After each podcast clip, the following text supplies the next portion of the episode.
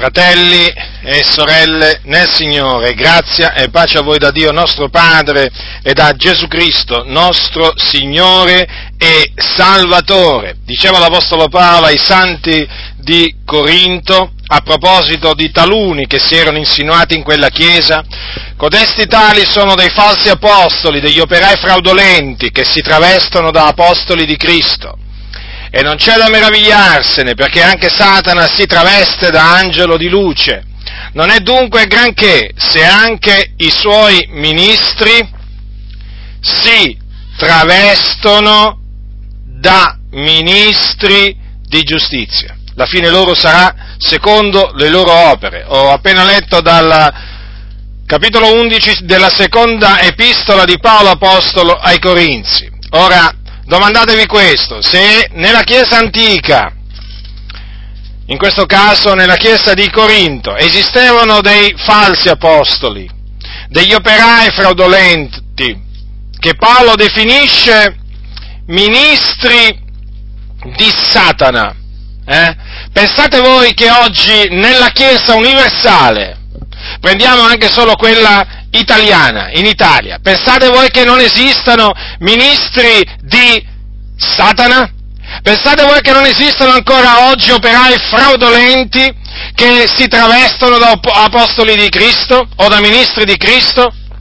Chi pensa che non esistano oggi si sta illudendo, grandemente illudendo, perché esistono e noi appunto li conosciamo, o meglio, sappiamo, sappiamo chi sono. E Vedete già il fatto che la Sacra Scrittura li definisce operai fraudolenti, questo basterebbe appunto per identificarli. Sono uomini che usano la frode, quindi sono persone astute, sono persone che usano l'astuzia, l'astuzia del serpente naturalmente, perché voi sapete che il serpente antico sedusse Eva con la sua astuzia e dunque non può essere che i, appunto i ministri del serpente non, non, può essere altro che usano la stessa astuzia per frodare, per ingannare il popolo del Signore. E appunto dico, basterebbe solo questo, basterebbe dire che sono operai fraudolenti per appunto terminare qua tutta la predicazione. Però io mi voglio soffermare su un aspetto di questi ministri del diavolo, che naturalmente sia ben chiaro, sono rispettabili oggi, naturalmente sono rispettati, sono non rispettabili, sono rispettati, sono rispettati da molte chiese, hanno lauree, hanno, diciamo, so, diciamo, sono usciti dalle scuole cosiddette bibliche, ma sono dei ministri del diavolo, e si capisce eh, dal fatto che appunto procacciano la distruzione della Chiesa e non l'edificazione della Chiesa, che cercano il loro, il loro e non ciò che è di Cristo. Si capisce che sono ministri di Satana perché servono il loro ventre e non servono il nostro Signore Gesù Cristo. Di seguire le norme di Cristo non ne vogliono sentire parlare perché è troppo faticoso, bisogna fare troppe rinunce per seguire Cristo bisogna rinunciare alla mondanità, bisogna rinunciare al lusso, bisogna rinunciare alle mondane concupiscenze, bisogna rinunciare alla superbia e loro non sono disposti a fare alcuna rinunzia per amore del Signore, perché non amano il nostro Signore Gesù Cristo e di fatti non lo servono. Ecco perché appunto sono dei ministri di Satana e vi stavo dicendo una delle caratteristiche di questi ministri di Satana è che fanno quello che fa, fa, fa il loro padre. Satana, infatti voi dovete sapere, usava o usò, usò e usa, comunque sia usò nei confronti di Gesù, la Sacra Scrittura. Sì, la Sacra Scrittura. La usò. Ma a quale fine? Al fine di farlo cadere nel peccato. E questo, fratelli, è di fondamentale importanza.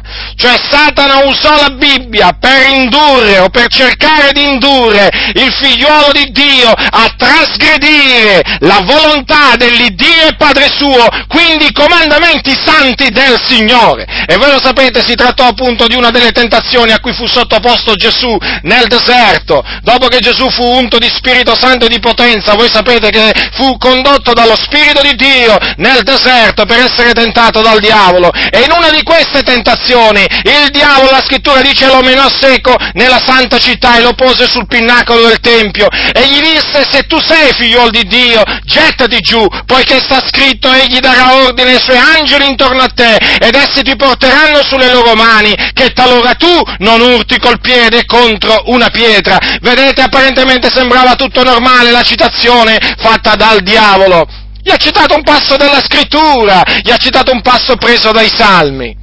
Ma Gesù si avvide, si avvide dell'astuzia del, del tentatore, perché citandogli quella scrittura, citandogli quella scrittura, il diavolo non si proponeva altro che indurre Gesù a tentare l'Iddio e Padre suo, quindi a trasgredire uno dei comandamenti santi di Dio. E infatti Gesù cosa gli rispose? Egli altresì scritto, non tentare il Signore e Dio tuo. Quindi lui si avvide per quale ragione Satana citò quel passo della Sacra Scrittura. E una delle caratteristiche appunto dei ministri di Satana è quello di usare passi della Bibbia per indurre i santi del Signore a trasgredire i comandamenti del Signore e lo vedremo subito che questa è la vera ragione per cui usano questi passi della Sacra Scrittura. Citerò quattro versi che credo che siano tra i preferiti dei ministri di Satana, sono quattro versi della Sacra Scrittura che hanno sempre sulla bocca questi operai fraudolenti ed è giunta l'ora di levare la voce contro questi ministri di Satana che si sono infiltrati nella Chiesa e che cercano di far battere al popolo di Dio sentieri tortuosi per indurli nel peccato, per farli dimorare nel peccato e per trascinarli all'inferno con loro. E quindi è di fondamentale importanza, è di fondamentale fondamentale importanza capire quando dei versi della Bibbia vengono usati per indurre a trasgredire la volontà dell'Iddio vivente e vero. E io ve lo dimostrerò che in questo caso si tratta,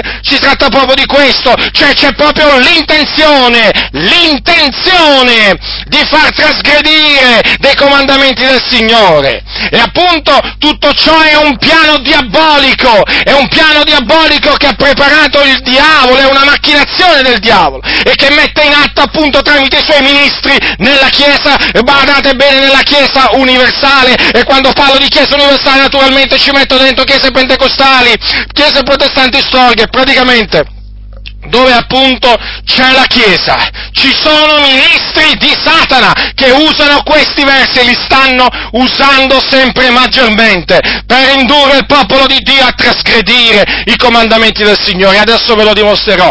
Il primo versetto, il primo versetto che usano i ministri di Satana è non giudicate. Sono parole di Gesù queste. Gesù disse non giudicate a ciò che non siate giudicati. Ora, a qual fine viene usato questo versetto? Questo versetto viene usato da questa gente riprovata, da questa gente che odia il popolo di Dio. Viene usato per permettere, per permettere all'eresia di penetrare in mezzo all'assemblea dei santi e per permettere alla mondanità, alle frivolezze, al disordine, al disordine di penetrare in mezzo alla Chiesa e di veramente cominciare a regnare. E difatti questo sta succedendo nelle chiese, in quelle chiese dove appunto i ministri di Satana si sono impossessati del pulpito sono liberi di insegnare qualsiasi falsità. Le favole presentano le favole al popolo di Dio, non la sana dottrina, ma le loro invenzioni, perché questa gente si inventa le dottrine. Se le inventa, sono inventori di false dottrine. E quindi costoro praticamente, essendosi impossessati del pulpito, per poter, diciamo, mettersi al riparo da, una, da qualsiasi riprensione, da qualsiasi correzione, prendono queste parole per mettere la museruola al popolo di Dio, affinché il popolo di Dio accetti tutto quello che questa gente insegna di falso e tutto quello che questa gente fa di male, perché costoro non solo insegnano false dottrine, ma anche sono operatori di scandali, in quanto appunto servono il proprio ventre e quindi sono ladri, c'è chi è adultero, c'è chi è omosessuale, insomma veramente dietro il pulpito oggi, diciamo di ministri di Satana ce ne sono molti e che chiaramente ognuno poi è schiavo di ciò che l'ha vinto, ma comunque sia una cosa c'hanno in comune, costoro sono servi di Mammona servi di Mammona, infatti una delle loro caratteristiche è che parlano spesso di soldi, di soldi, di soldi, perché quello c'hanno nel cuore. Allora, non giudicate. Ora, apparentemente sembrerebbe che costoro hanno ragione, perché praticamente costoro dicono che noi non dobbiamo giudicare in senso assoluto, cioè non dobbiamo esprimere alcun giudizio dinanzi a quello che viene insegnato e dinanzi a quello che viene fatto, in particolare dai pastori che loro chiamano unti di Dio. Allora è chiaro che in questa maniera il popolo cosa fa? Dice, beh, se lo dice il pastore, che non devo giudicare, allora me ne devo stare zitto e possibilmente, naturalmente, dire amen a quello che dice o fa il pastore, non importa quello che dice o fa, perché tanto il pastore dice, beh, ma nel caso me la vedrò io con il Signore, ma non è il giudizio, appartiene a Dio, sai? Non è che ti è permesso di giudicarmi. Semmai un giorno mi giudicherà il Signore, ma tu come ti permetti a giudicarmi? Certo, come ti permetti a giudicarmi? Vorrei fare la stessa, dovrebbero fare la stessa domanda ai pastori, ma voi come, come vi permettete a giudicarci? Giudicarci, perché il discorso è che diciamo vale in un senso ma non vale nell'altro, perché questi servi di Satana si sentono invece autorizzati a giudicare e non solo a giudicare, ma anche a condannare. Questa è la cosa grave di cui molti ancora non si sono, diciamo, accorti, che questa gente, che questa gente è ipocrita e bisogna smascherare l'ipocrisia di costoro affinché veramente siano espulsi dall'Assemblea dei Santi. Non ci devono mettere piede nell'Assemblea dei Santi i ministri di Satana, non è il loro luogo, se ne vadano via i ministri del diavolo, non abbiamo bisogno dei ministri del diavolo, noi abbiamo bisogno di ministri di Dio, costituiti da Dio per l'edificazione della Chiesa. I ministri di Satana noi li riprendiamo e li cacciamo via, perché è gente riprovata quanto alla fede, fanno professione di conoscere Dio, ma lo rinnegano con le loro opere. Sì, perché sono malvagi. Allora qualcuno potrebbe dire, beh, se lo dice il pastore, non giudicate, d'altronde cita le parole di Gesù. Attenzione, attenzione perché queste parole sono veramente come se fossero usate in quel momento dal diavolo stesso, fratelli nel Signore, per mettervi una museruola, per impedirvi di riprovare il male, per impedirvi in altre parole di rigettare ciò che è falso e ciò che è male. Eh già, proprio così, e quindi per impedirvi di riprendere le opere infruttuose delle tenebre. Comprendete? Difatti non è questo, non è questo che ha voluto dire Gesù. Cioè Gesù non ha voluto dire che i credenti non sono autorizzati a giudicare alcunché e in, in alcun caso. No, non è questo che ha voluto dire Gesù, tanto è vero che Gesù un giorno disse non, di giudicare dobbiamo giudicare non secondo l'apparenza, ma con giusto giudizio. Non giudicate secondo l'apparenza, ma giudicate con giusto giudizio. Sono sempre parole di Gesù. Quindi noi cosa rispondiamo? È altresì scritto. Gesù altresì detto non giudicate secondo l'apparenza, ma giudicate con giusto giudizio. Vedete dunque, non c'è il divieto assoluto di giudicare eh? ma c'è semmai il divieto assoluto di giudicare ingiustamente secondo l'apparenza, ma c'è il dovere invece di giudicare con giusto giudizio. E naturalmente per giudicare con giusto giudizio bisogna essere uomini che sono, bisogna essere assennati, bisogna essere saggi, bisogna essere quindi timorati di Dio, perché solo costoro possono giudicare con giusto giudizio, certamente non quelli che mancano della sapienza di Dio, non quelli che non, non, quelli che non conoscono le scritture, quelli non possono giudicare con giusto giudizio. ma ci sono altri che possono giudicare con giusto giudizio e sono appunto i savi di cuore, certo che sono in minoranza, eh, sono in minoranza, però esistono. E allora, ecco come rispondere a costoro quando dicono non giudicare. Vedete, costoro si sono creati un riparo, si sono creati una fortezza nella quale appunto si rifugiano, nella quale si rifugiano eh, perché? Perché sanno chiaramente eh, che stanno facendo, stanno facendo il male e quindi si sono dovuti creare un riparo, ma ve li immaginate voi questi impostori che veramente pensano di poter insegnare quello che vogliono, veramente di, di comportarsi come vogliono, ma ve li immaginate, do, devono prendere delle precauzioni, no?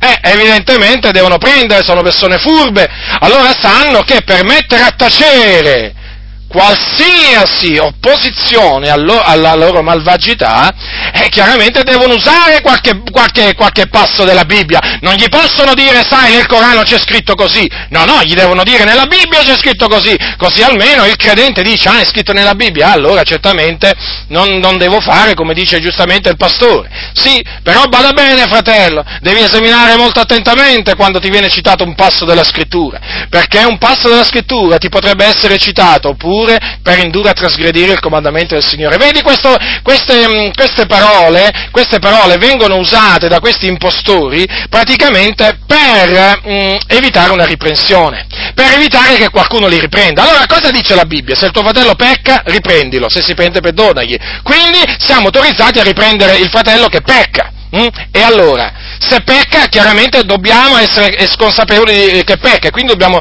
eh, che ha peccato, e quindi dobbiamo esprimere un giudizio, un giudizio, cioè il fratello ha peccato, e appunto per poterlo, eh, per poterlo riprendere, non posso riprendere un fratello se non pecca, lo, lo posso riprendere solamente se pecca. Allora che fanno questi? Questi peccano? Eh, non vogliono essere ripresi. E allora ecco che con quel verso non giudicate cercano di tapparti la bocca praticamente, di tapparti la bocca, invece devi essere tu fratello a tappare la bocca a loro, dicendogli altresì scritto, eh, eh, giudicate con giusto giudizio. Vedete, questi hanno preso delle precauzioni, perché è gente maligna, è gente maligna, questa è gente che ci sa fare, dal punto di vista mondano questa è gente che ci sa fare, questa è gente penetrata nella Chiesa, penetrata nella Chiesa, si è infiltrata nella Chiesa e chiaramente nella Chiesa fanno tutto quello che vogliono, hm? pensando appunto che la faranno sempre franca, no? che tanto nessuno potrà, che nessuno si permetterà di fiatare contro le loro, le loro favole, contro le loro eresie, contro i loro scandali, perché appunto loro hanno sempre questa arma, eh, chiamiamola così, del versetto non giudicate. Ma appunto come vi ho dimostrato non è questo il significato, tanto è vero, altrimenti Gesù non avrebbe detto appunto giudic- di, che noi dobbiamo giudicare con giusto giudizio, ma non solo fratelli del Signore. Per esempio Gesù un giorno, un giorno che cosa disse, che cosa disse eh, ad alcuni? Perché non giudicate da voi stessi ciò che è giusto? Hm? Perché non giudicate da voi stessi ciò che è giusto? Quindi, evidentemente, Gesù ammetteva allora che si poteva, ammetteva che si poteva giudicare con giustizia. Questo è confermato, vedete? Vedete che Gesù, diciamo, ha confermato che si può giudicare, anzi si deve giudicare. Non solo, un, un giorno, mentre Gesù si trovava a casa di un certo, di un certo Simone, sapete che venne una donna peccatrice, hm? sapete che venne una donna peccatrice e questa donna eh, portò un alabastro d'olio d'orifero, stando ai piedi di lui, piangendo cominciò a rigargli di lacrime i piedi no? e, glieli asciugava coi capelli del suo capo. Poi glieli baciava, ribaciava i piedi e li ungeva con olio. Allora il fariseo, questo che l'aveva invitato, era un, era, era un fariseo no? di nome Simone. Chiaramente quando ha veduto ciò si scandalizzò. E allora cosa disse fra sé e sé? Costui, se fosse profeta, saprebbe chi e quale sia la donna che lo tocca, perché è una peccatrice. Allora Gesù gli disse queste parole, Simone ho qualcosa da dirti, ed egli, maestro di pure.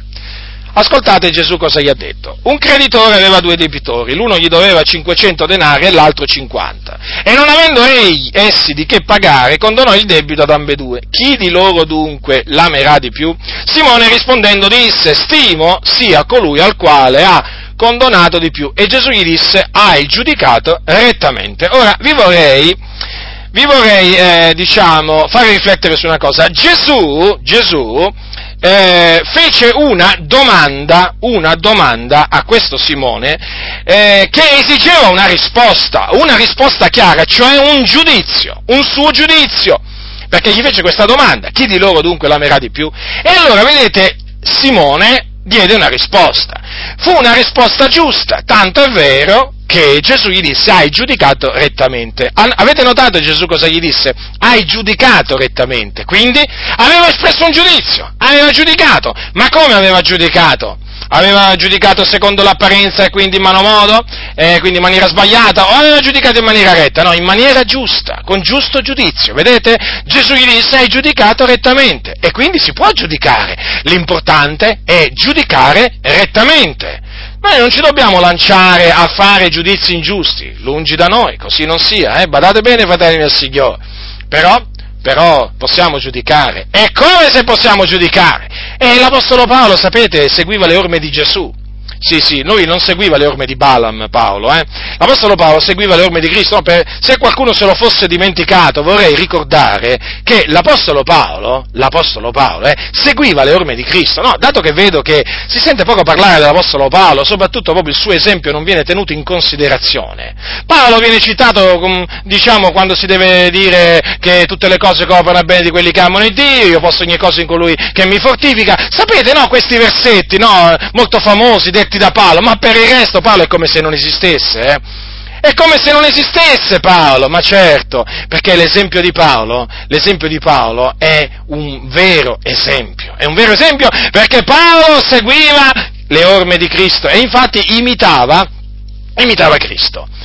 Eh, imitava Cristo, sì, era un imitatore di Cristo e Paolo esprimeva dei, dei, giudizi, dei giudizi giusti, non solo. Paolo, Paolo esortò anche, esortò anche a giudicare. Ora, vi facciamo un esempio di Paolo quando ha espresso un giudizio, guardate che se ne possono citare tanti di casi, comunque, prendiamo il caso del, eh, del, del, di colui che si teneva la moglie, la moglie di suo padre a, ehm, a Corinto. Ah, questo era un credente che viveva nella fornicazione. Cosa c'è scritto? Che l'Apostolo Paolo appunto sentì parlare di questa, di questa persona che si teneva la moglie di suo padre e scrisse ehm, ai santi di Corinto e gli disse siete gonfi, non avete invece fatto cordoglio perché colui che ha commesso quell'azione fosse tolto di mezzo a voi.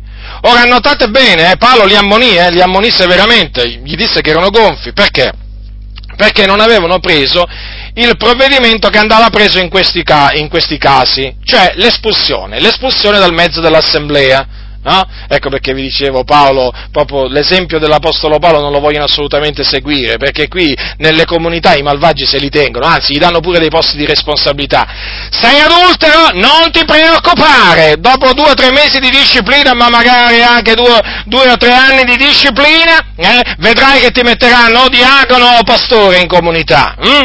O magari ti metteranno a capo della corale, non c'è problema, sei un adultero non, non ti devi preoccupare in queste comunità, capito? Andrai all'inferno naturalmente, ma a loro non gli interessa, non gli interessa se tu andrai all'inferno, l'importante è che tu continui a frequentare la loro comunità, a dargli la decima, a dargli i soldi, ma poi per il resto della tua anima non gli interessa niente. Sei un fornicatore, convivi? Nessun problema neppure in questo caso. Vedrai che tra poco ti daranno il diaconato, vedrai che tra poco ti daranno il diaconato, poi ti daranno il pastorato, ma quale problema? Sei omosessuale? Dio ti accetta così come, come sei. Ti dicono costoro, ricordati, ti stanno aiutando ad andare all'inferno, eh? E anche a te naturalmente, non ci sono problemi, avrai anche tu prima o poi un incarico, perché, ma perché, ma perché, ma perché Dio amore loro dicono, no? E quindi voglio dire, nella Chiesa si possono dare pure incarichi pure agli omosessuali, e potrei, potrei progredire, sei manesco, allora fai per noi, fai per noi, sei manesco, furbo, bugiardo, doppio?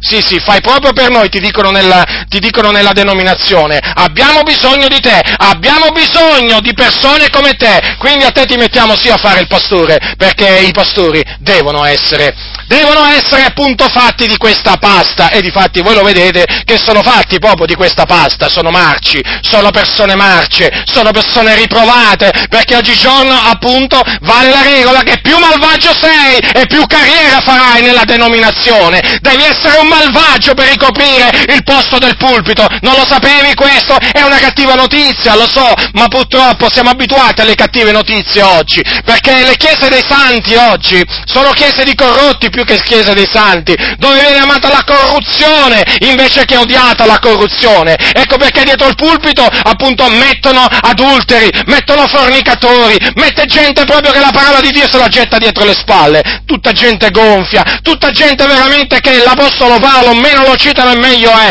e soprattutto, soprattutto gente che detesta l'Apostolo Paolo, perché l'Apostolo Paolo naturalmente, vedete, accusava i santi di Corinto di essere gonfi per non avere tolto quel fornicatore di mezzo a loro. Cosa fece l'Apostolo Paolo? Giudicò, quantunque fosse assente, giudicò quel tale. Quanto a me, assente di persona, ma presente in spirito, già giudicato, come se fossi presente colui che ha perpetrato un tale atto nel nome del Signore Gesù, essendo insieme adunati voi, e lo spirito mio, con la potestà del Signore nostro Gesù, ho deciso che quel tale sia dato in man di Satana a perdizione della carne, onde lo spirito sia salvo nel giorno del Signore Gesù. Ora vorrei che, vorrei che notaste questo. Paolo ha detto già giudicato colui che ha perpetrato un tale atto. Paolo giudicò. Paolo giudicò. Allora, come la mettiamo? Come la mettiamo, ipocriti, che dite che non bisogna giudicare? Come la mettiamo? Allora Paolo, secondo voi, ha trasgredito, eh, ha trasgredito il comando del Signore, perché vedete, qui ha giudicato, ha giudicato quel tale, no, Paolo non trasgredì il comando del Signore, perché Paolo giudicò con giusto giudizio quell'uomo perché viveva nella fornicazione. E dunque l'esempio di Paolo è da seguire, ma certo che è da seguire, certo. Difatti Paolo che cosa ha detto? Non giudicate voi quelli di dentro, hm? quei di fuori li giudica Dio, togliete il malvagio di mezzo a voi stessi. Quindi vedete, c'è un'esortazione, Paolo ha dato l'esempio eh, di, come, di, cosa significa giudicare con giustizia qualcuno eh, che vive nel peccato e non solo, ha esortato ha esortato proprio a giudicare quelli di dentro che si rendono colpevoli di determinati peccati e a toglierli di mezzo alla Santa Assemblea. Dice così l'Apostolo Paolo, infatti, quello che vi ho scritto di non mischiarvi con alcuno che chiamandosi fratello sia un fornicatore, o un avaro, un idolatro, un oltraggiatore, un ubriacone o un rapace, con un tale non dovete neppure mangiare. Perché? Perché quel tale è un malvagio, fa parte delle cattive compagnie che non bisogna frequentare, con cui veramente non bisogna neppure mangiare. Cosa bisogna fare nei confronti di qualcuno che si chiama fratello? Eh, e invece eh, diciamo rientra in, in, questa categoria, bisogna toglierlo di mezzo all'assemblea, perché un po' di lievito fa lievitare tutta la pasta e noi ci dobbiamo sbarazzare dal vecchio lievito. E allora, fratelli del Signore, vedete come la scrittura ci autorizza a giudicare, ma a giudicare naturalmente con giustizia corretto giudizio, perché chiaramente deve essere chiaro, a noi ci è vietato di dare giudizi ingiusti che, eh, secondo l'apparenza, sia chiaro, eh? Sia chiaro, perché se noi giudichiamo ingiustamente, allora noi pecchiamo, ma se noi giudichiamo rettamente, allora noi non pecchiamo. D'altronde dice apri la tua bocca, giudica con giustizia. Questo dice la sapienza. A chi vuoi dare retta? Alla sapienza di Dio o alla sapienza diabolica che dice, appunto, come dicono costoro, non giudicare mai, eh? non aprire la bocca, non ti permettere, eh? Sì, perché il giudizio appartiene a Dio. Certo che appartiene a Dio il giudizio, però il Dio in taluni casi per giudicare si usa proprio della sua Chiesa. Ma vi potrei anche prendere l'esempio di, diciamo, un altro esempio nella chiesa di Corinto, sapete che c'erano delle liti, alcuni portavano i fratelli, no? Davanti ai tribunali degli infedeli. Eh, Paolo anche lì, Paolo li ha ammoniti, Paolo li ha ammoniti, infatti gli dice, gli dice così, ma dice non sapete voi che i santi giudicheranno il mondo? Eh? Dice, ma non sapete voi che giudicheremo gli angeli? Ora, se noi un giorno giudicheremo il mondo e giudicheremo gli angeli, ma gli angeli decaduti, naturalmente, gli angeli ribelli, ma quanto più possiamo giudicare delle cose di questa vita? Eh? E infatti, vedete, l'Apostolo Paolo esortava a stabilire praticamente come giudici meno stimati nella Chiesa, quando appunto sorgevano delle liti. Eh?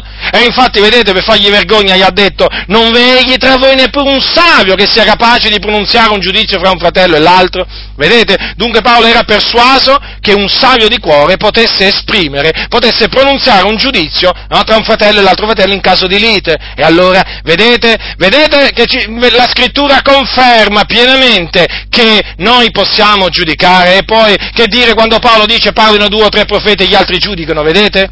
Eh, certo che possiamo giudicare, ma d'altronde, fratelli nel Signore, ma se noi non potessimo giudicare, diciamo, in alcuna circostanza e niente a nessuno, ma vi faccio questa domanda, come potremmo noi ritenere il bene e astenerci dal male? Cioè, noi dovremmo fare un tutt'uno, tutto è bene, no? Perché? Perché non potremmo giammai chiamare qualcosa male. E poi, soprattutto, come potremmo definire una persona malvagia se sono tutti buoni? O meglio, se noi non possiamo giudicare nessuno, eh? Dovremmo dire che tutti sono buoni, beh, in quel caso è sempre un giudizio, però loro dicono, beh, in quel caso si può fare.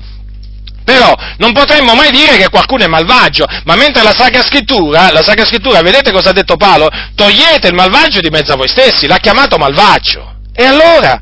Allora vedete, è chiaro che se noi non potessimo nella maniera più assoluta aprire bocca per esprimere alcunché, alcun giudizio, ma noi, fratelli del Signore, cadremmo in balia del diavolo, ma immediatamente, cadremmo nel laccio del diavolo, che veramente comincerebbe veramente a manipolare la nostra mente, la nostra esistenza, sconvolgerebbe, diciamo, in peggio la nostra vita, certo, perché cominceremmo, cominceremmo a tollerare, a tollerare il male, i malvagi, cosa che la scrittura non ci autorizza a fare e che invece i ministri di Satana vogliono che voi tolleriate il male e appunto i malvagi. Vedete dunque perché vi dicevo che ogni qualvolta i ministri del diavolo usano questo versetto, lo usano praticamente, lo usano a favore del male, a favore del male e a favore dei malvagi. A favore dei malvagi, certo. Per, faccio, vi faccio un esempio. Eh, c'è una falsa rivelazione, diciamo, in comunità? Eh? Non giudicare, ti dicono, non giudicate. Beh, ma se è falsa, è falsa. Eh, voglio dire. Ma se, voglio dire, qualcuno in profezia dice, così parla l'Eterno, eh, figliole mie, non vi dovete mettere, faccio un esempio, eh? Non vi dovete mettere il velo quando mm, eh, quando pregate profetizzate, perché questo è un comandamento che io ho abolito con la morte degli apostoli. Facciamo, facciamo, esempio, che, facciamo questo esempio, no? Che a un certo punto qualcuno si mette a profetizzare in questa maniera, ma è chiaro che bisogna eh, naturalmente esaminare quello che è stato detto e giudicare. Come giudichiamo noi una tale profezia? È una menzogna che viene dal, che viene dal diavolo, perché il Signore nella sua, nella sua, parola dice che la donna deve, a motivo degli angeli, avere un, un, sul capo un segno dell'autorità da cui dipende e che la donna donna deve, deve pregare e profetizzare col capo coperto da un velo. Quindi noi possiamo giudicare una falsa profezia. E come se la possiamo giudicare? Eh, perché? Ma per rigettarla, perché altrimenti come la rigetteremo? Invece questi impostori, eh, che cosa fanno? In questa maniera, chiaramente fanno tante di quelle false profezie, mettono in bocca al Signore le cose più strane, eh, e le fanno accettare alla Chiesa, appunto, sotto la minaccia, non giudicare non giudicare, fratello! E intanto loro, quindi hanno la strada libera, aperta davanti a loro, per appunto fare tutto il male che gli passa per la mente. Comprendete dunque, fratelli nel Signore? Ma qui veramente la Chiesa cadrebbe in balia, tu, tutti i credenti cadrebbero in balia degli impostori eh? se veramente non potessero giudicare nessuno e, e, diciamo e niente, proprio quello che vuole il diavolo. Infatti vedete cosa il diavolo è riuscito a fare con questo versetto? È riuscito a fare, tollerare nella Chiesa ogni forma di peccato, di malvagità, di ingiustizia e soprattutto è riuscito a far tollerare gli impostori, i falsi ministri ma la, la, la lista, ma la, potrei stare qui veramente tutta la nottata, fratelli nel Signore, a farvi una lista, una lista veramente di malvagità. Eh, di malvagi veramente che con questo versetto sono riusciti nella Chiesa a far tollerare. E certo, eh, silenzio, silenzio, perché quel non giudicare o non giudicate lo usano per dire fate silenzio, fatevi fatti vostri, fatevi fatti vostri, eh?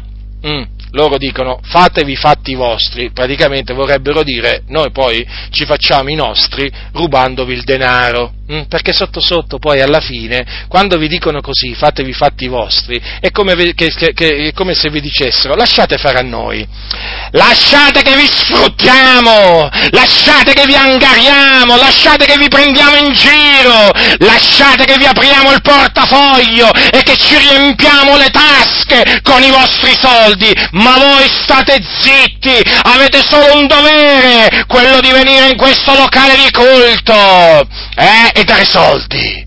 Questo è il vostro dovere.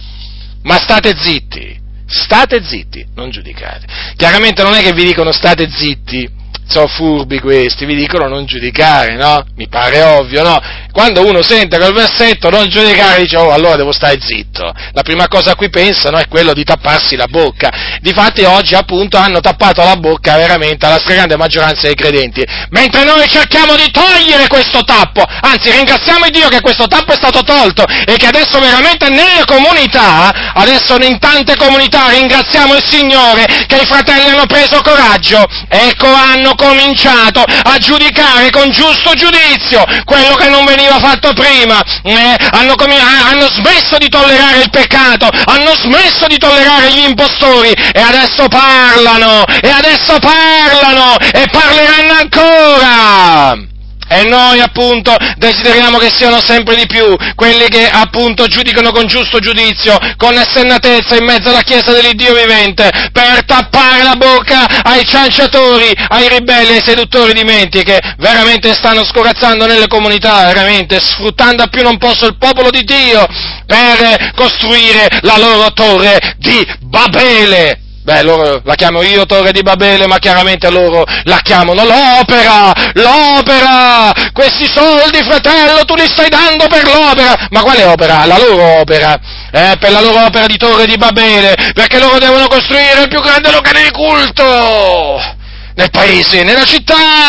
Tutti tutti quando passano vicino, vicino al loro locale di culto si devono fermare, devono osservare contemplare la bellezza del locale di culto, o meglio della casa di Dio degli evangelici, perché la chiamano ancora la casa di Dio, non hanno capito che la casa siamo noi, la casa di Dio, no? si devono fermare, devono contemplare quelle bellissime vetrate, poi si è aperta andare a vedere, dare un'occhiata anche ai bellissimi marmi, eh? e tutto quello che luccica in questi meravigliosi locali di culto culto dove c'è tutto, tranne che la potenza di Dio, tranne che veramente che la sapienza di Dio e il timore di Dio, praticamente manca tutto. Ci sono le favole, ci sono le battute, le barzellette, eh, c'è un po' di tutto, eh, ci sono balli talvolta, ci sono... Mh, mm, ci sono sfilate di moda, c'è un po' di tutto in questi locali di culto, veramente si può andare veramente a passare veramente un pomeriggio indimenticabile da questo punto di vista, perché sono veramente dei luoghi di intrattenimento, c'è poi naturalmente il teatro, il cinema, non manca niente,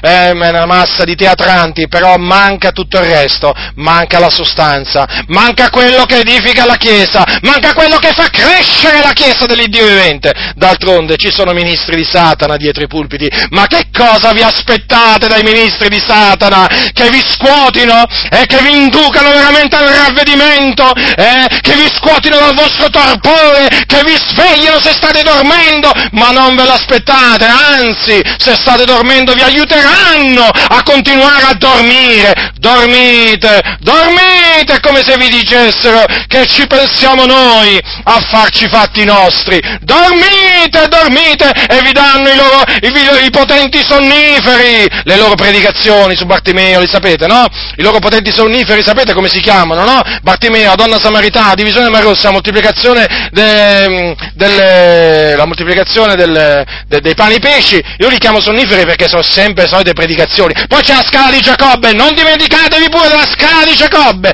ma sempre su sta scala di Giacobbe devono predicare. Ma parlate veramente di un'altra scala, quella che mena all'inferno, e di quella che non parlate mai, la chiamo così così, giusto un po' per rendere l'idea, ma parlate, avvertite le anime di dove stanno andando, stanno andando all'inferno, altro che stare lì a parlare della scala di Giacobbe e annoiare la Chiesa sempre con questa predicazione che veramente a me ha stancato. Non dico che non si può predicare sulla scala di Giacobbe, però veramente è diventata una predicazione proprio, cioè proprio di una, di, di una noia micidiale. Poi sempre la stessa, se la passano, è come se se la passassero, no è come, se la passano. Questi se le passano le predicazioni. Dalla resa d'Agrigento predicano nella stessa maniera. Ma com'è possibile? Ma com'è possibile? Niente di nuovo, nel senso che proprio veramente sono fatti con lo stampino. Ma queste scuole bibliche veramente li fanno uscire proprio tutti uguali questi, oh ma proprio non c'è niente di spontaneo, niente! Delle macchine, delle macchine sono. Questi sono delle macchine. È, è, come se, è come che una volta che vanno alle scuole bibliche, questi sembra che smettono di essere umani. Sembra, sembra che smettono di essere umani, diventano delle macchine. Li vedi tu quando predicano da dietro il pulpito? Ma è una cosa impressionante. Vi stavo dicendo, ma che cosa vi, che cosa vi aspettate in queste comunità, eh? Dove ci sono ministri del diavolo. Qualcuno dirà, ma sei sicuro? Sì, sì, in molte di queste comunità vi posso dire, belle, grosse, no, attenzione, non fraintendete, non è che per il fatto che c'è un locale di culto grande, lì significa che c'è dietro pubblico un ministro di Satana, però in molti casi è così, eh. Che cosa vi aspettate? È il popolo che dorme, il popolo in balia del nemico, il popolo che si corrompe, il popolo che accetta le favole, certo, è il popolo che segue vie laterali, ma perché? Ma perché? Perché non ci sono ministri di Cristo dietro il pulpito. Eh? Non ci sono ministri di Cristo. Se ci fossero ministri di Cristo, di Cristo, parlerebbero da parte di Dio in Cristo. E non parlano da parte di Dio in Cristo questi. Anzi, pure si permettono pure di giudicare chi parla da parte di Dio in Cristo. Ma avete sentito come, cosa ha detto Francesco Toppi, l'ex presidente dell'Assemblea di Dio in Italia? Eh? Quando l'ho sentito mi pareva veramente di aver capito male, come al solito. No? Allora ho dovuto sentire, risentire, risentire, risentire, risentire. Ho detto, ma non è che ho capito male io, ma sta veramente, sta veramente accusando Paolo di questo? Sì, sì, stava accusando proprio Paolo di avere cercato di conquistare i filosofi greci con la filosofia. Ma vi rendete conto? Ma vi rendete conto che cosa si permettono di fare queste persone malvagie? Eh? Di accusare un santo uomo di Dio come l'Apostolo Paolo, eh? di, avere, di avere parlato praticamente secondo la carne. Eh, eh, la vecchia natura è sempre la vecchia natura, non le ho dette mica io queste parole in riferimento a Paolo, le ha dette quell'uomo che per decenni è stato a capo dell'Assemblea di Dio in Italia e che pensava di essere diventato onnipotente, che, pe- che pensava di essere diventato un Dio evidentemente, intoccabile, certo, e chi avrebbe mai potuto riprenderlo a lui? Lui? Non giudicare! Certo, lui poteva giudicare, ma nessuno poteva giudicare lui. Hm? Come la mettiamo? Vi rendete conto se è messo a giudicare l'Apostolo Paolo? Ma non vi sentite indignati? Eh? Ma non vi indignate davanti a queste cose? Eh? Eh? Un essere del genere che giudica l'Apostolo Paolo eh, in quella maniera ingiusta, l'Apostolo Paolo che predicò ad Atene uno dei suoi mirabili sermoni veramente, eh, ispirato da Dio, mosso da Dio, per lo Spirito Santo io devo sentire dire a uno che non sa nemmeno parlare, non sa nemmeno predicare, devo sentire accusare l'Apostolo Paolo da una tale bocca, eh? Da una tale bocca? Addirittura ha usato la filosofia per conquistare i filosofi greci? Non ha capito proprio niente, lui non ha capito, Francesco Toppi non ha capito un bel niente di quello che ha detto Paolo. L'Areopagita capì perfettamente tutto quello che aveva detto l'Apostolo Paolo, dall'inizio alla fine, perché fu lo Spirito a fargli intendere che quella è una predicazione non comune, ma una predicazione divina. Ma Toppi non ha capito niente di quello che ha detto Paolo e credo che non abbia capito niente di quello che ha detto Paolo in molte altre circostanze. Perché, a proposito, vorremmo sapere quali sono gli altri due errori eh, che ha fatto Paolo, eh? Se ci senti, eh, Francesco Toppi, se ci senti, faccelo sapere, eh, tramite qualcuno. Eh, vergogna! Ma non solo a lui, a tutti quelli che in quel convegno hanno detto anche amen e che hanno veramente ghignazzato, sghignazzato e che si sono rallegrati nel sentire quelle menzogne dette contro l'Apostolo Paolo. Ma vi rendete conto, fratelli del Signore? Una predicazione così potente, detta con franchezza, con lo Spirito Santo, con grande pienezza di convinzione e con potenza. Devo sentire dire a uno che non sa predicare e che, e che, che deve leggere da dei foglietti per predicare, eh? devo sentire dire che Paolo, eh? che Paolo, lì fu la vecchia natura di Paolo che parlò.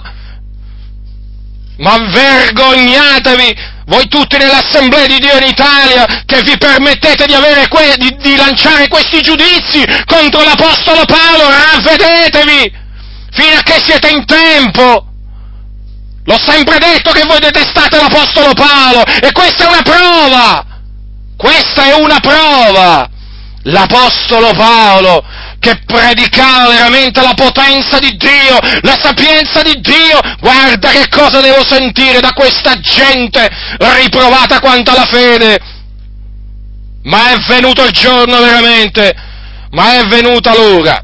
Questa è una delle ore che è venuta, ma ne verranno altre per mettere allo scoperto le nefandezze di questa gente che si permette di offendere l'Apostolo Paolo con quell'arroganza, con quella faccia, ma solo a vederli in faccia, solo a vederli in faccia questi ti viene ribrezzo, eh?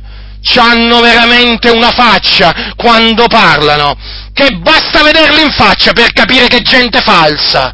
Eh? Ma chi vi pensate di essere diventati? Mm? Persino superiori a Paolo? Eh? Voi vi ergete al di sopra della parola di Dio. Ma potrei stare qui veramente per ore a riprendervi, ma devo continuare, devo continuare. Ho aperto questa parentesi perché credetemi fratelli nel Signore, c'è un fuoco dentro di me, è un fuoco che non posso, che non posso fermare, non sopporto, non sopporto l'iniquità, l'ingiustizia, la falsità in mezzo alla casa di Dio, come non lo sopporta peraltro il Signore. Disse un giorno la scrittura dice lo zelo della tua casa mi consuma, ecco, la stessa cosa in me, non sopporto, non sopporto che questa gente parli contro la parola di Dio. Ma dico io, a, a proposito sempre di Toppi, ma, ma, ce l'ha veramente con i giusti? Ma non è stato lui che ha accusato, ha accusato Giobbe eh, di essere stato disciplinato da Dio perché era orgoglioso per la sua giustizia? O mi sbaglio? A domanda risponde, andate, andate, andate a leggere, sempre lui, sempre lui! È lui! Non è che è un qualcosa di personale con lui, ma contro le menzogne che ha detto questo uomo, che hanno distrutto la Chiesa dell'Iddio vivente, l'hanno distrutta, l'hanno fatta a pezzi, la vigna del Signore. Ma com'è possibile? Ma levatevi, popolo di Dio, levati, caccia via queste persone dal tuo mezzo. Questa gente non è stata chiamata da Dio a predicare, a pascere la Chiesa di Dio. Questa gente offende gli uomini di Dio. Quelli, quelli veramente di cui veramente abbiamo delle chiare prove che erano gli uomini giusti, degli uomini santi. Dobbiamo sentire queste cose. Non è ammissibile. Giudicate con giusto giudizio toglieteli di mezzo. Se avete dei pastori che parlano così dell'Apostolo Paolo, riprendeteli, se non, si, se non si ravvedono cacciateli via, perché questi veramente stanno lì a distruggere. Pure con l'Apostolo Paolo adesso se la prendono. Mm? Vogliamo sapere quali sono gli altri due errori, eh? Perché siamo pronti a confutare pure quelli. Ma credo che il Signore, se sono appunto due errori come questi, li farà saltare fuori, perché il Signore sta facendo saltare fuori tutto quello, tutto quello che deve saltare fuori, per smascherare una volta per tutte questa gente. Fratelli del Signore, lo ripeto, c'è un fuoco dentro di me che non posso fermare, perché veramente il Signore, prima di me, il Signore è stanco. Guardate che il Signore è stanco, eh? non vi meravigliate poi dei terremoti che arrivano, eh? eh non vi meravigliate, eh? eh? Perché la pazienza di Dio ha un limite. La pazienza di Dio ha un limite anche col suo popolo, eh? Non ve lo dimenticate questo, fratelli del Signore. Dio è amore, ma anche un giusto giudice. E il, giudi- e il giudizio da cominciare dalla casa di Dio. Ma come si permettono qua, questi qua? Ma veramente, offendono Paolo, offendono, offendono, chi, chi hanno offeso? Ah, eh, Giobbe. Ah, pure Lot, il giusto Lot. Certo, mancava l'appello Lot, pure loro, pure Lot offendono, un uomo mondano, un uomo mondano. Voi siete mondani, non Lot. Lot la Bibbia lo chiama il giusto Lot. Vergognatevi, ravvedetevi. Allora, non giudicare è uno dei versetti. L'altro qual è? Dio guarda il cuore. Oh, Dio guarda il cuore. Quindi, tu sorella, tu fratello, proprio non vi dovete assolutamente preoccupare di come vi vestite, eh? perché è scritto Dio guarda il cuore. Chi ha dette queste parole? Ma le ha dette Dio. Certo, vi diranno i ministri di Satana, le ha dette Dio, è vero, le ha dette Dio queste parole e le ha dette a Samuele. Vediamo la circostanza, vediamo la circostanza. Il Signore mandò Samuele a casa, a casa di Isai perché si era scelto si era scelto un re per appunto metterlo al posto di Saulo perché Saulo aveva rigettato la parola di Dio. Allora il Signore gli disse di andare a casa di Isaia e naturalmente là avrebbe, mm, Samuele avrebbe, un, avrebbe unto colui che Dio gli avrebbe mostrato. Quindi lui andò là e che c'è scritto? Mentre entravano egli scorse Eliab e disse, certo, ecco l'unto dell'Eterno davanti a lui. Ma l'Eterno disse a Samuele non badare al suo aspetto né all'altezza della sua statura perché io l'ho scartato, già che l'Eterno non guarda a quello a cui guarda l'uomo, l'uomo riguarda l'apparenza, ma l'Eterno riguarda al cuore. Ecco, l'Eterno guarda al cuore. Allora che hanno fatto? Che fanno costoro? Prendono questo versetto per dire soprattutto alle sorelle, ma non vi preoccupate sorelle, vi potete mettere la minigonna, vesti scollate, aderenti, eh, gonne con lo spacco, vi potete mettere i tacchi a spillo, hm? vi potete truccare, eh, rossetto, rim e tutto il resto, eh, vi potete tingere pure i capelli, siete stanchi di vedere i vostri capelli bianchi, ho cominciato a vedere dei, dei, capelli bianchi sul vostro capo, non vi preoccupate, ma tingetevi quei capelli, volete il capello rosso, mettetevelo rosso, volete il capello giallo, mettetevelo giallo, volete il capello verde e fatevi pure il capello verde, tanto Dio guarda il cuore. Eh, Dio guarda il cuore, eh? badate bene, eh? badate bene, io estremizzo, è chiaro, fratelli del Signore, ma giusto un po' per farvi un po' capire questa gente come usa appunto in maniera disonesta e fraudolenta la parola del Signore, eh? E poi naturalmente ti vuoi mettere dei gioielli, ma come no? Vuoi metterti quanti anelli? Dieci, uno per dita? Ma sì, un anello per dita, Dio guarda il cuore, non ti preoccupare, non guarda le tue mani il Signore. Poi ti, puoi, ti vuoi mettere lo smalto sui, su, sulle unghie, ma sì, ma anche lo smalto, sai che vuoi, ti fa, ti fa più bella, ti fa più attraente. E poi che altro ancora? Sì, gioielli, voglio dire, quanti ne vuoi? Orecchini, collane, insomma, puoi veramente diventare una bigiotteria ambulante. Non ci sono problemi perché Dio guarda proprio veramente il cuore. Poi qualche veste trasparente te la puoi pure mettere, non è che, non è che dispiace a questi pastori per nulla, anzi serve per attirare, diciamo, le anime al locale di culto, o meglio, alla casa di Dio. Quindi, sorella, ah, dicono i ministri di Satana, non ti proprio, non ti devi preoccupare perché Dio guarda il cuore. Il discorso è questo qua, che queste, che queste parole non hanno assolutamente questo senso perché se avessero questo senso eh, vorrebbe dire che Dio proprio non si cura dell'aspetto esteriore di una donna. Parlo in particolare della donna perché è la donna, diciamo, quella che bada più all'esteriorità, anche se, badate bene, badate bene che eh, l'uomo sempre più anche bada, diciamo, all'esteriorità, una certa esteriorità, un certo abbigliamento sconveniente, eh? Eh, sia chiaro questo, eh, però mi soffermo, un po più sulla, mi soffermo un po' più sulla donna perché è il problema principale.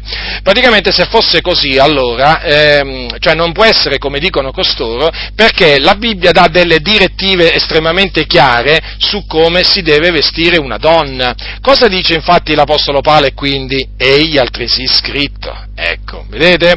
Allora dice l'Apostolo Paolo, similmente io voglio che le donne si adornino d'abito convenevole, con vere conti e modeste, non di trecce d'oro, di perlo, di vesti sontuose, ma d'opere buone, come s'addice a donne che fanno professione di pietà.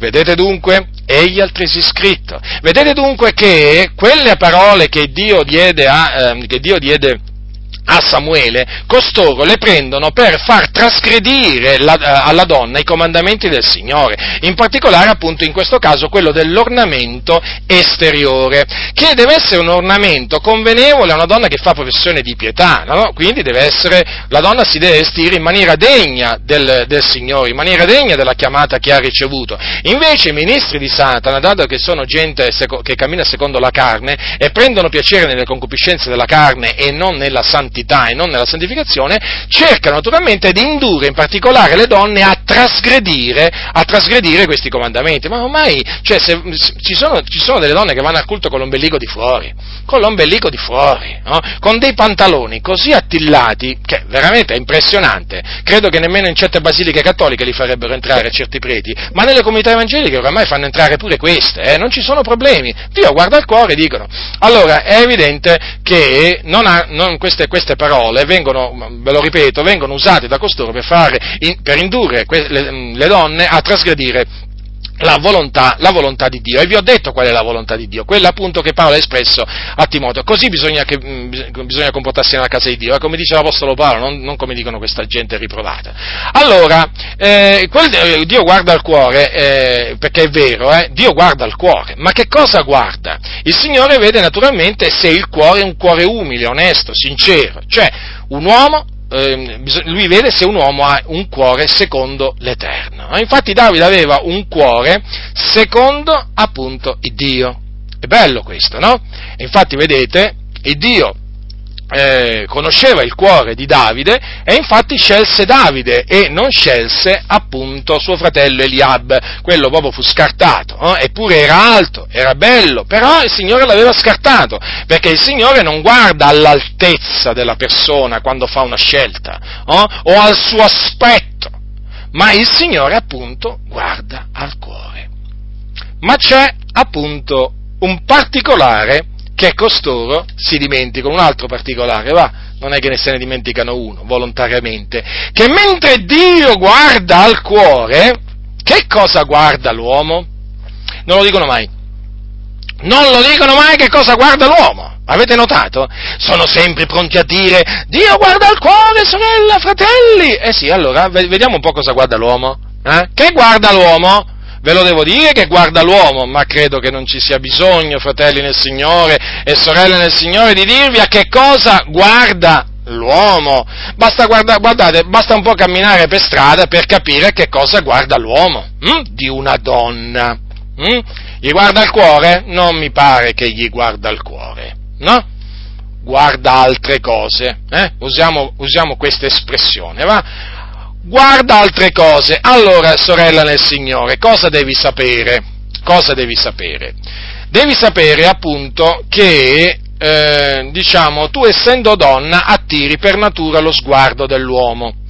Allora, per, eh, perché l'uomo naturalmente per natura è attirato alla donna, come anche la donna per natura è attirata all'uomo. Allora, devi sapere questo, devi sapere questo, che eh, tu non devi mettere benzina sul fuoco, hai capito? Allora, per non mettere benzina sul fuoco, cosa voglio dire? Per non indurre l'uomo a peccare guardandoti, devi avere un vestimento e un portamento convenevole a santità. E quindi non devi metterti alcunché addosso per diventare seducente. Hai capito? Eh?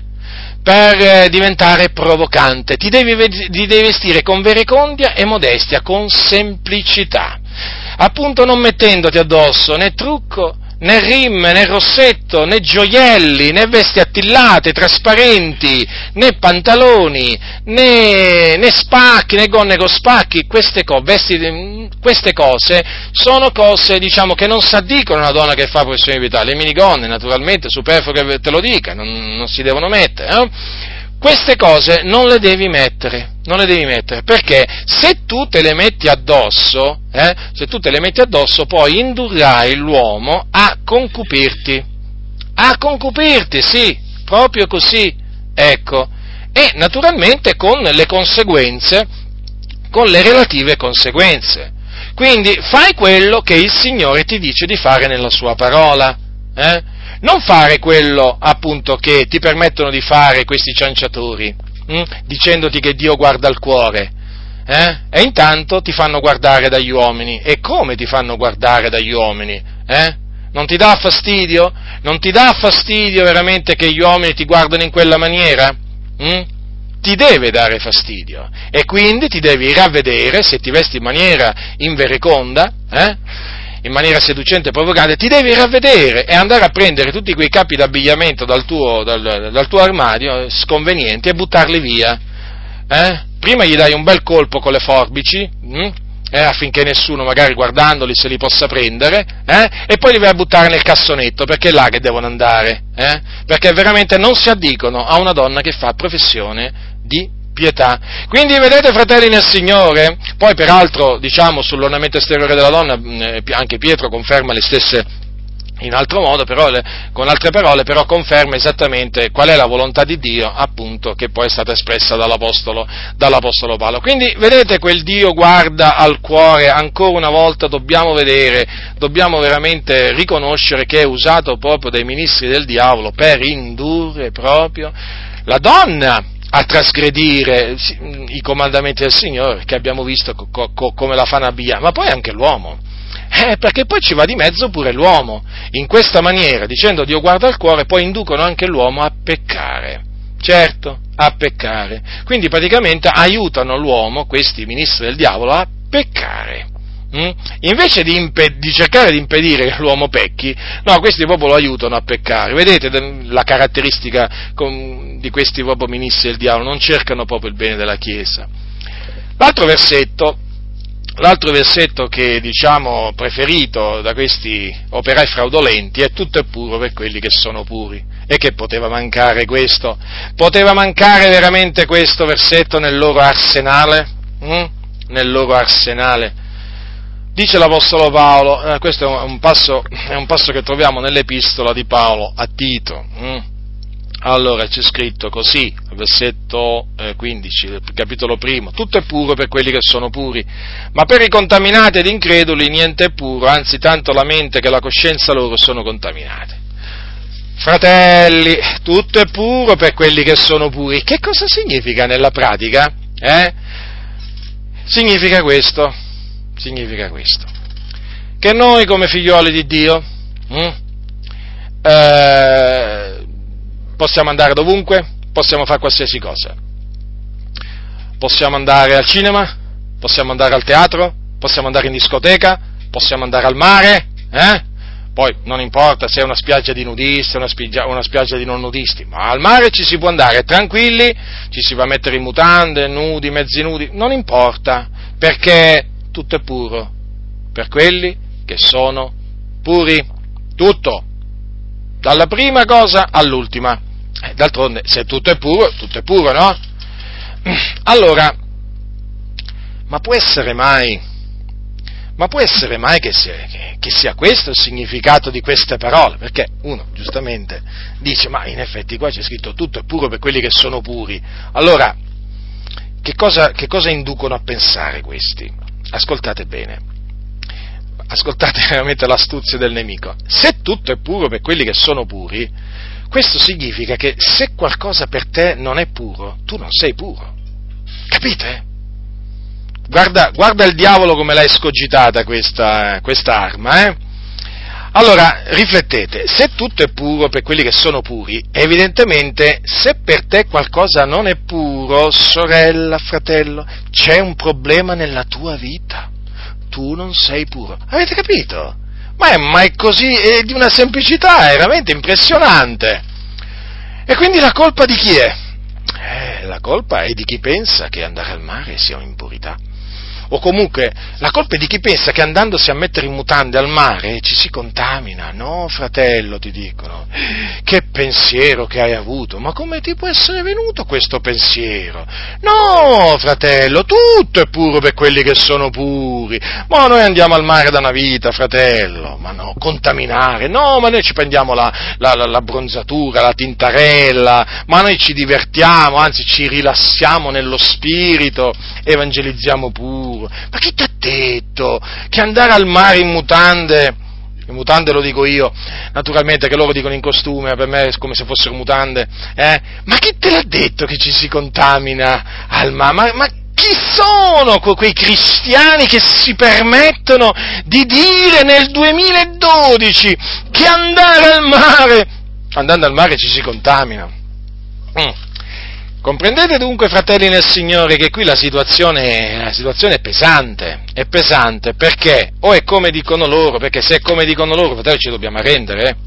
E qua ci dobbiamo arrendere, fratelli nel Signore. Se tutto è puro per quelli che sono puri, veramente qua, fratelli, qui è stato purificato tutto. Non è che sono stati purificati solo tutti quanti i cibi, no? Secondo le, che Gesù disse, no? Non è quello che entra nella bocca dell'uomo, ma quello che esce dalla bocca dell'uomo che contamina l'uomo, perché Gesù in questa maniera dichiarò puri tutti quanti i cibi, ma, mi, mi, ma, ma da quello che sembrerebbe, da, da quello che dicono questi, questi, questi pastori, sembrerebbe veramente che Dio ha purificato tutti, fratelli, ha, ha purificato tutto, praticamente ha purificato tutti i divertimenti del mondo, tutti i piaceri della vita, tutte le concupiscenze del mondo, le concupiscenze carnali, le ha purificate, ma lo sapevate voi, le ha purificate? Eh sì, in base a questo versetto sembra che abbia purificato tutto il Signore, quindi ha, purificato tutto il male, quindi il male lo possiamo fare. No, fratelli nel Signore, questa è una macchinazione del diavolo.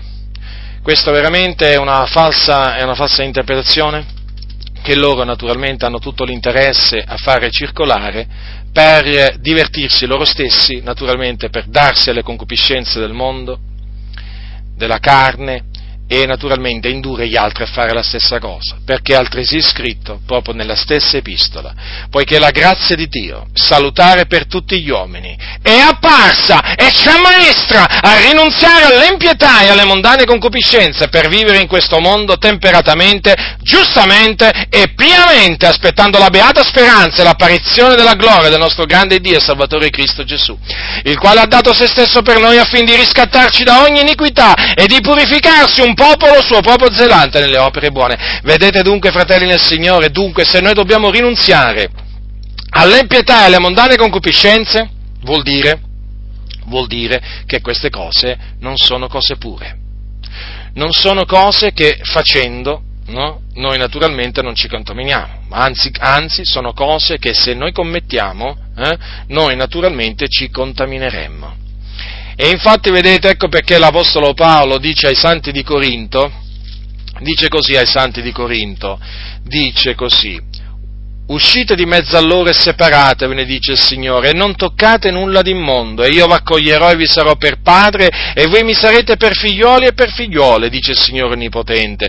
Poiché dunque abbiamo queste cose promesse, eh, poiché abbiamo dunque queste promesse diletti, purifichiamoci d'ogni contaminazione di carne e di spirito, compiendo la nostra santificazione nel timore di Dio. Quindi vedete, fratelli, ci sono delle cose che contaminano i credenti non sono immuni dalla contaminazione, possono contrarre una contaminazione sia spirituale che carnale.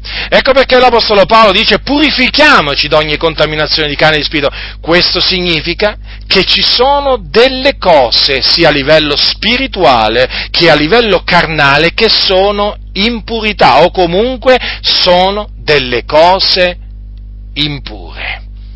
Vedete, fratelli nel Signore? Quindi quel tutto è puro per quelli che sono puri. Ma che cosa si riferisce? Ma lo spiega l'Apostolo Paolo più avanti, fratelli.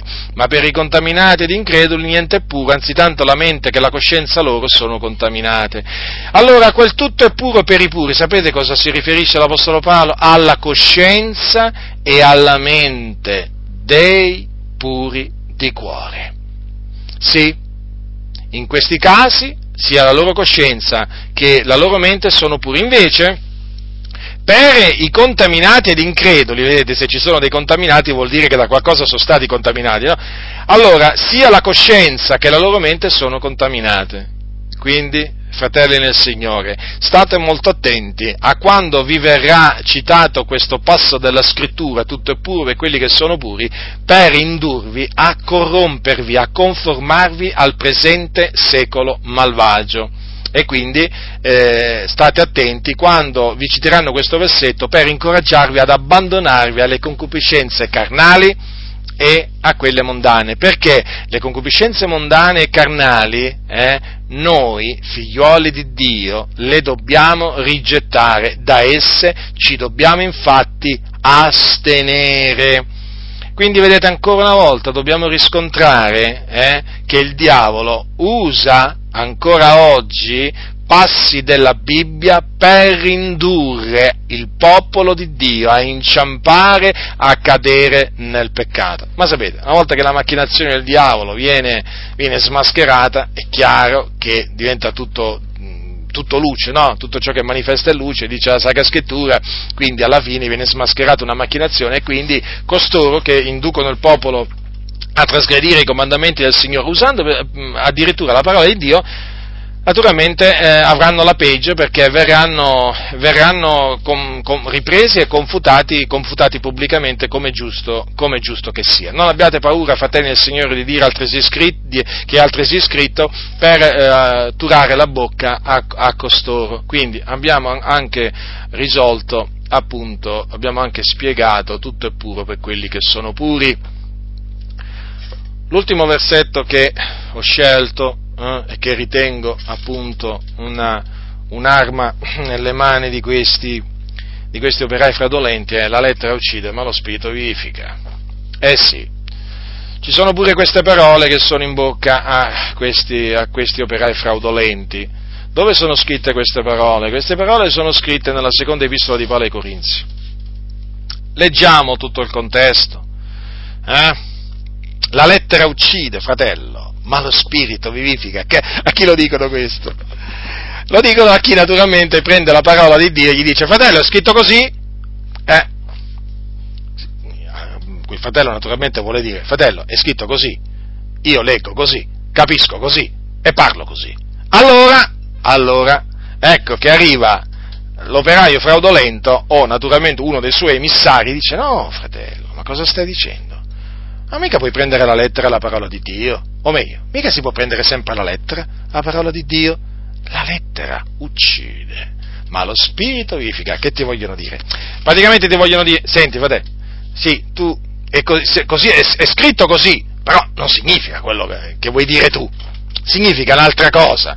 Perché vedi, fratello, devi sapere, devi sapere che dietro ogni parola che sta scritta, eh, c'è appunto lo Spirito.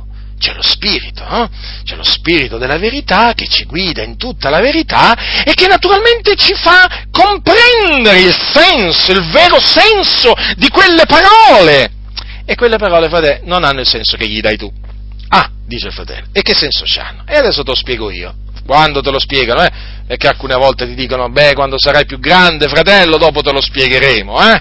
Ma per il momento, per il momento, accontenta di non sapere il significato, praticamente, pensa, sanno così tante cose questi che taluni ti dicono, beh, fratello, col passare del tempo poi capirai. Quante cose sanno questi operai fraudolenti, veramente gente da cui scappare, veramente immediatamente, immediatamente, ritirarsi immediatamente da questa gente qua, guidata veramente dallo spirito dell'errore, altro che spirito della verità. Quindi in questa maniera questi operai fraudolenti cercano di farti capire che tu esageri. Tu non puoi prendere alla lettera quello che dice Paolo nella sua epistola o quello che dice Gesù. No, non ti permettere, sai, Fratello, la lettera uccide, quindi quelle parole t'hanno ucciso. T'hanno ucciso, pensa al male che t'hanno fatto, t'hanno ucciso. E il fratello dice, ma com'è possibile? Mi hanno ucciso. E le parole di Gesù, le parole di Paolo mi hanno ucciso. Eh sì, perché è lo spirito che vivifica, no? E quindi lo spirito chi ce l'ha? Lo spirito ce l'hanno loro. Ma lo spirito ce l'hanno loro che hanno fatto la scuola biblica, lo spirito ce l'hanno loro che sono 40 anni nella fede o nel ministero, perché poi ci sono quelli che ti dicono sono 40 anni nel ministero, ne vuoi sapere più di me? Mm? Allora, il discorso, eh, il discorso, è questo, che chiaramente in questa maniera anche qui uno, uno può diciamo che non conosce le scritture potrebbe pensare veramente che questi hanno ragione, anche, anche, anche in questo caso hanno ragione, ma vuoi vedere che hanno ragione questi? Mm? Perché poi sai uno, soprattutto quando è all'inizio della fede, no? dice la lettera uccide lo spirito di ma vuoi vedere che hanno ragione, veramente devo stare attento a non prendere alla lettera la parola di Dio, perché se la lettera uccide, qui, qui non voglio mica morire, dice il credente, no? che non conosce le scritture. Allora andiamo a vedere dove sta scritto. Andiamo a vedere dove sta scritto. La lettera uccide ma lo spirito vivifica per vedere un po' qual è il significato di queste parole. Non già che siamo di per noi stessi capaci, capitolo 3 di secondo Corinzi, dice l'Apostolo Paolo. Non già che siamo di per noi stessi capaci di pensare alcunché come venendo da noi, ma la nostra capacità viene da Dio, che ci ha anche resi capaci di essere ministri di un nuovo patto, non di lettera ma di spirito, perché la lettera uccide ma lo spirito vivifica. Mm. Allora, di cosa sta parlando Paolo qui? Del ministero, o meglio, della capacità che Dio aveva dato loro. Mm? capacità, naturalmente, che veniva da Dio e che li aveva messi in grado di essere ministri di un patto. Di quale patto? Perché esiste il vecchio patto e il nuovo patto. Il vecchio patto è stato dato per mezzo di Mosè, il profeta Mosè, il nuovo patto è stato dato per mezzo di Cristo Gesù. Paolo dice appunto ministri di un nuovo patto. E poi proseguendo spiega questo patto, eh, praticamente su che cosa si basa. Infatti dice non di lettera ma di spirito. Praticamente è un patto di spirito ma non di lettera perché la lettera uccide, ma lo spirito vivifica. Allora, questa lettera a che cosa si riferisce? Eh, perché è di fondamentale importanza, fratelli nel Signore, è di fondamentale importanza. Allora, fratelli, la lettera si riferisce al comandamento della legge. Infatti è scritto al capitolo 7 dell'Epistola di Paolo ai Romani, è sempre Paolo che parla, ascoltate cosa dice l'Apostolo Paolo, dice così, capitolo 7, versetto 9. Ci fu un tempo nel quale senza legge vivevo, ma venuto il comandamento il peccato prese vita ed io morì, e il comandamento che era inteso a darmi vita risultò che mi dava morte, perché il peccato colta l'occasione per mezzo del comandamento mi trasse in inganno e per mezzo adesso m'uccise talché la legge è santa, il comandamento è santo, giusto e buono. Ciò che è buono diventò dunque morte per me? Così non sia, ma è il peccato che mi è divenuto morte, onde si palesasse come peccato, cagionandomi la morte mediante ciò che è buono. Affinché per mezzo del comandamento il peccato diventasse estremamente peccante. Notate, fratelli nel Signore, come dice l'Apostolo Paolo che la legge è santa? Mm? Comandamento è santo, giusto e buono, però vedete il peccato si è usato di ciò che è buono, quindi del comandamento di Dio, per uccidere. Infatti dice il peccato, colta l'occasione per mezzo del comandamento, mi trassi in inganno e per mezzo d'esso m'uccise.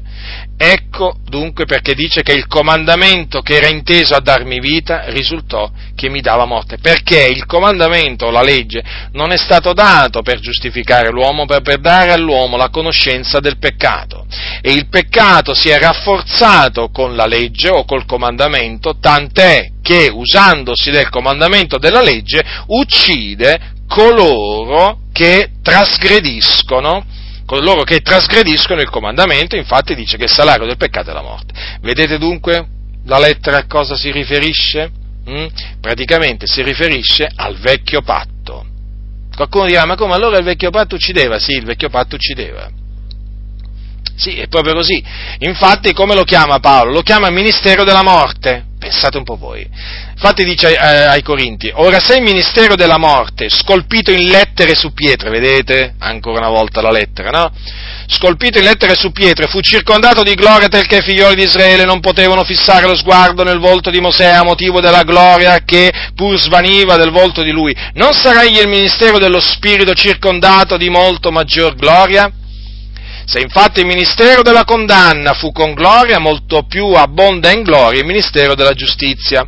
Anzi, quello che nel primo fu reso glorioso, non fu reso veramente glorioso, quando lo si confronti con la gloria di tanto superiore del secondo, perché se ciò che aveva da sparire fu circondato di gloria, molto più ha da essere glorioso ciò che ha da durare. Notate, Paolo lo chiama il ministero della morte e il ministero della condanna. Sì, sempre il vecchio patto, fratelli nel Signore, perché produceva morte produceva morte. Infatti la legge è intervenuta affinché il fallo abbondasse, affinché quindi il peccato si usasse del comandamento e uccidesse le persone. Vedete come, perché lo chiama ministero della morte? Perché produceva morte ed era il ministero della morte scolpito in lettere su pietre. Ora che cosa fu scolpito in lettere su pietre, fratelli del Signore? Sono le parole dell'antico patto che il Signore appunto diede a Mosè su delle pietre, su delle pietre, fratelli.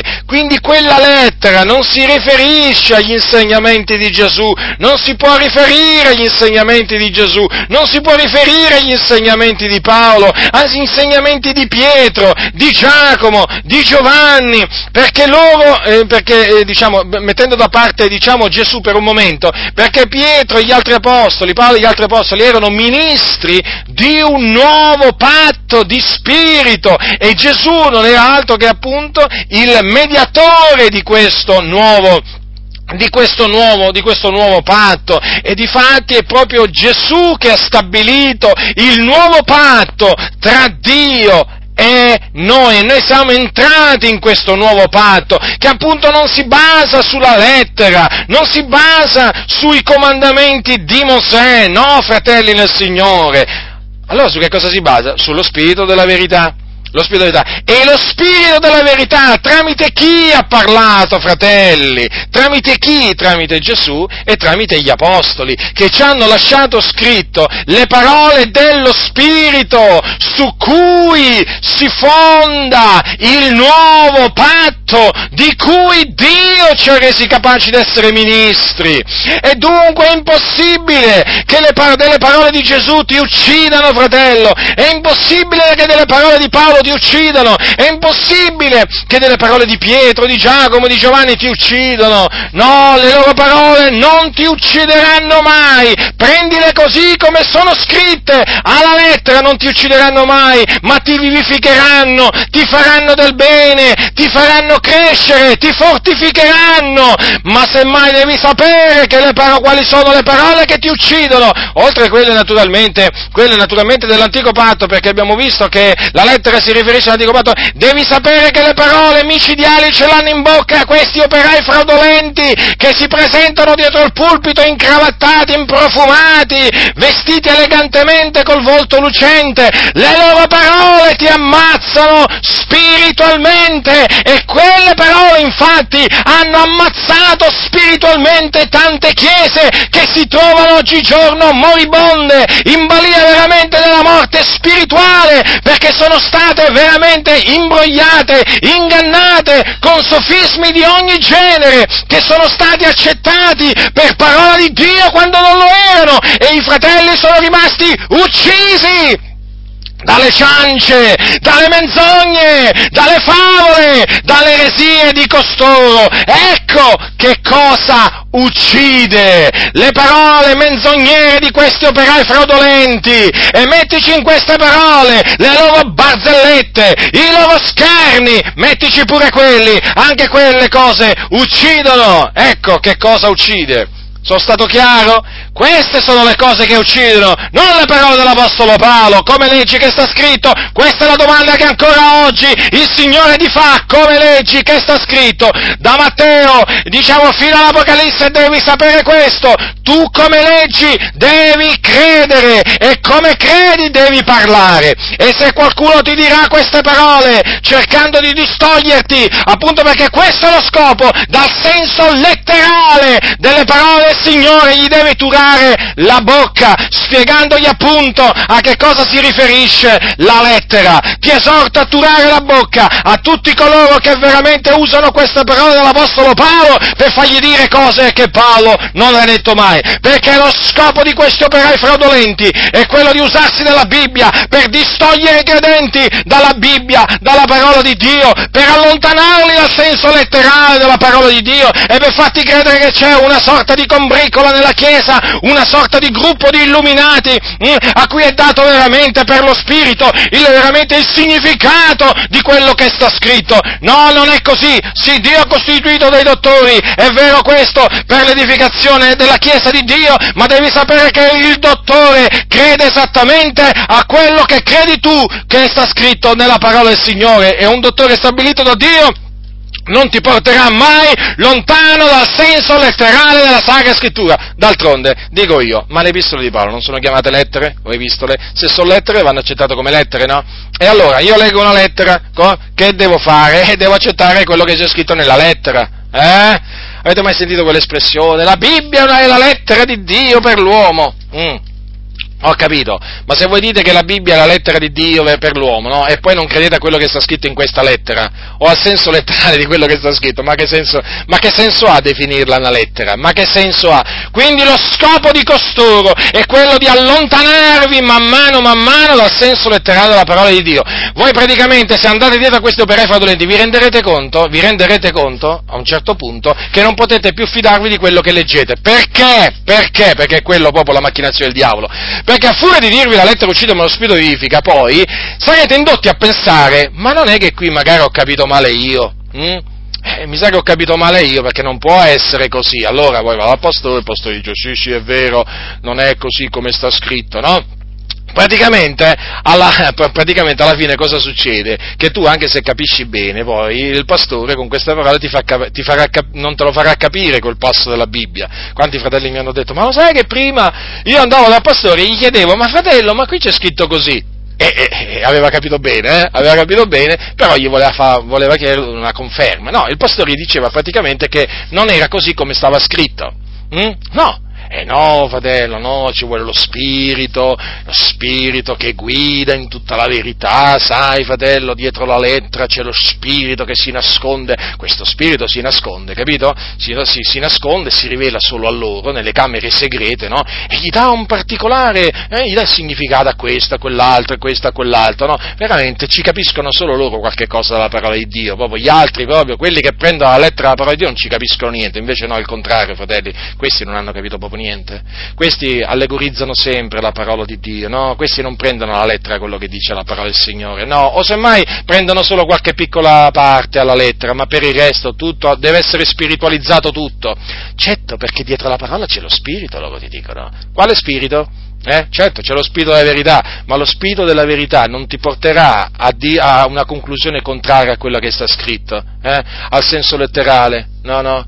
Allora, quando il senso, che, il significato, che ti, la spiegazione che ti danno questi è contraria a quello che, dice, a quello che sta scritto, devi sapere che quello non è lo spirito della verità che parla, è lo spirito dell'errore, che è appunto quello che va contro la parola del Signore. Eh? Quindi attenzione eh, a questi cosiddetti esegeti, a questi cosiddetti diciamo, persone diciamo, che vengono definiti spirituali, che poi alla fine con questo versetto cercano sempre di manipolare le sacre scritture per fargli dire quello che vogliono loro, le contorcono, sì, usandosi di questo versetto. Sono persone spregevoli, credetemi fratelli nel Signore. Io non immaginavo, quando mi sono convertito, di trovare in mezzo alla Chiesa veramente tutte queste, tutte queste persone spregevoli, veramente, che non gli puoi nemmeno citare un verso della Bibbia che ti dicono subito la lettera uccide con lo spirito. Oh, ma, ma magari gliene, gliene citi uno, oh, il secondo è troppo.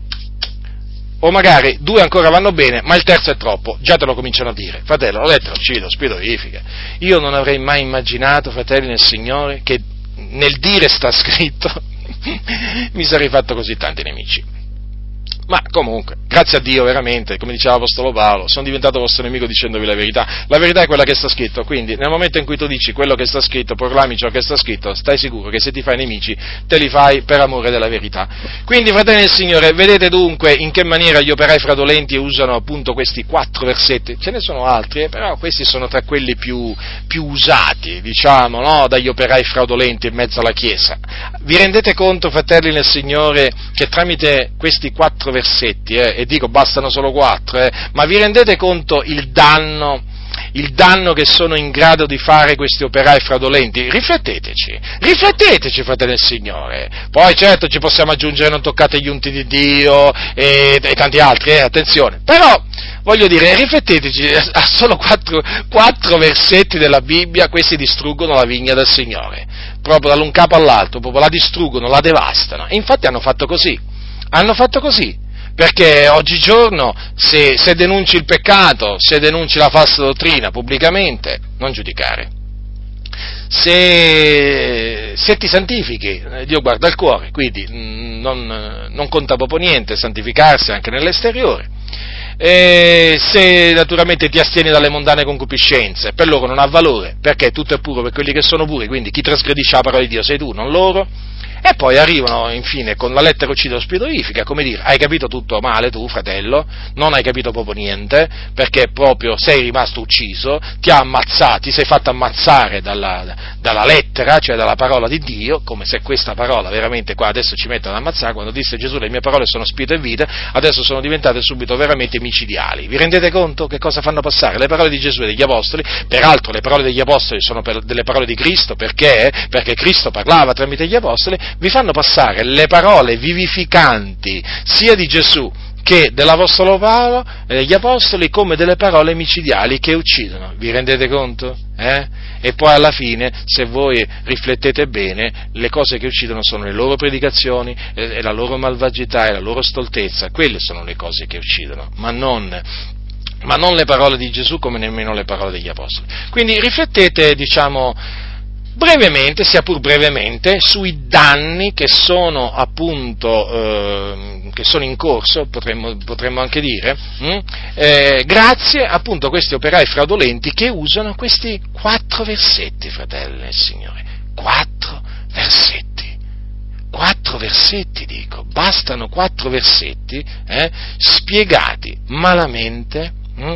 per creare nella Chiesa il disordine più totale, per rendere la Chiesa irriconoscibile, per rendere la Chiesa nemica di Dio, perché in questa maniera poi la Chiesa, eh, andando dietro questi operai fraudolenti, si rende nemica di Dio. E certo che si rende nemica di Dio, perché? Perché si dà al male e poi si mette a tollerare il male ai malvagi, diventa proprio nemica di Dio, quindi cade sotto il giudizio di Dio. Rendetevi conto voi se questi cercano il bene della Chiesa. Questi non cercano il bene della Chiesa, fratelli del Signore, è evidente, ve l'ho dimostrato per l'ennesima volta. Quindi massima attenzione, fratelli, vegliate, pregate il Signore, meditate le sacre scritture e come leggi, che sta scritto, così eh? Ricordati sempre, fratello nel Signore, come leggi le epistole di Paolo? Io ho imparato una cosa, a leggere le epistole di Paolo come delle lettere indirizzate a me personalmente. Mm? Sì, sì, io così ho fatto. Qua, nel momento in cui ho cominciato a studiare le epistole, ho detto, Paolo mi sta parlando, o meglio, Dio mi sta parlando da me dell'Apostolo Paolo. Quindi, cosa mi dice l'Apostolo Paolo? Questo, e io questo credo. Questo credo, eh, e questo proclamo. Mm, gli altri non sono d'accordo? Non mi interessa. Se Dio mi ha fatto sapere questo, io devo credere a Dio, sia Dio riconosciuto verace, ma ogni uomo bugiardo. State dunque fermi, fratelli nel Signore, non solo nella fede, ma anche nella parola di Dio. Anche nella parola di Dio, non separatevene mai, non distaccatevene mai, perché nel momento in cui ci si distacca dalla parola di Dio cominciano i guai. Cominciano i guai, fratelli nel Signore, e soprattutto siate avveduti, eh, prudenti, vigilanti eh, e state molto attenti. State molto attenti a questi quattro versetti, eh? state molto attenti quando sentirete parlare su questi quattro versetti, perché guardate che sono in bocca, sono veramente in bocca a eh, pressoché diciamo, tutte queste persone che cercano la distruzione della Chiesa di Dio. Non vi fate ingannare dalle loro ciance, dai loro vani ragionamenti. Non vi fate ingannare, fratelli del Signore. Questi veramente hanno l'astuzia del serpente, ve lo ripeto, hanno l'astuzia del serpente e con dolce lusinghiero parlare seducono il cuore dei semplici. La grazia del Signore nostro Gesù Cristo sia con tutti coloro che lo amano con purità incorrotta.